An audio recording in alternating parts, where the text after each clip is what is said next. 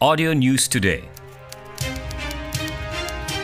Audio News Today, edisi 4 April 2020, jam 8 pagi. Jabatan Kebajikan Masyarakat JKM perlu bekerjasama rapat dengan Pertubuhan Bukan Kerajaan NGO dalam memastikan golongan kurang bernasib baik terus menerima bantuan sepanjang tempoh Perintah Kawalan Pergerakan PKP. Menurut kenyataan Ahli Parlimen Belia Sabah, Ahmad Tajuddin Aguraman, setiap NGO kebajikan mempunyai rekod senarai individu atau keluarga kurang mampu yang wajar dibantu.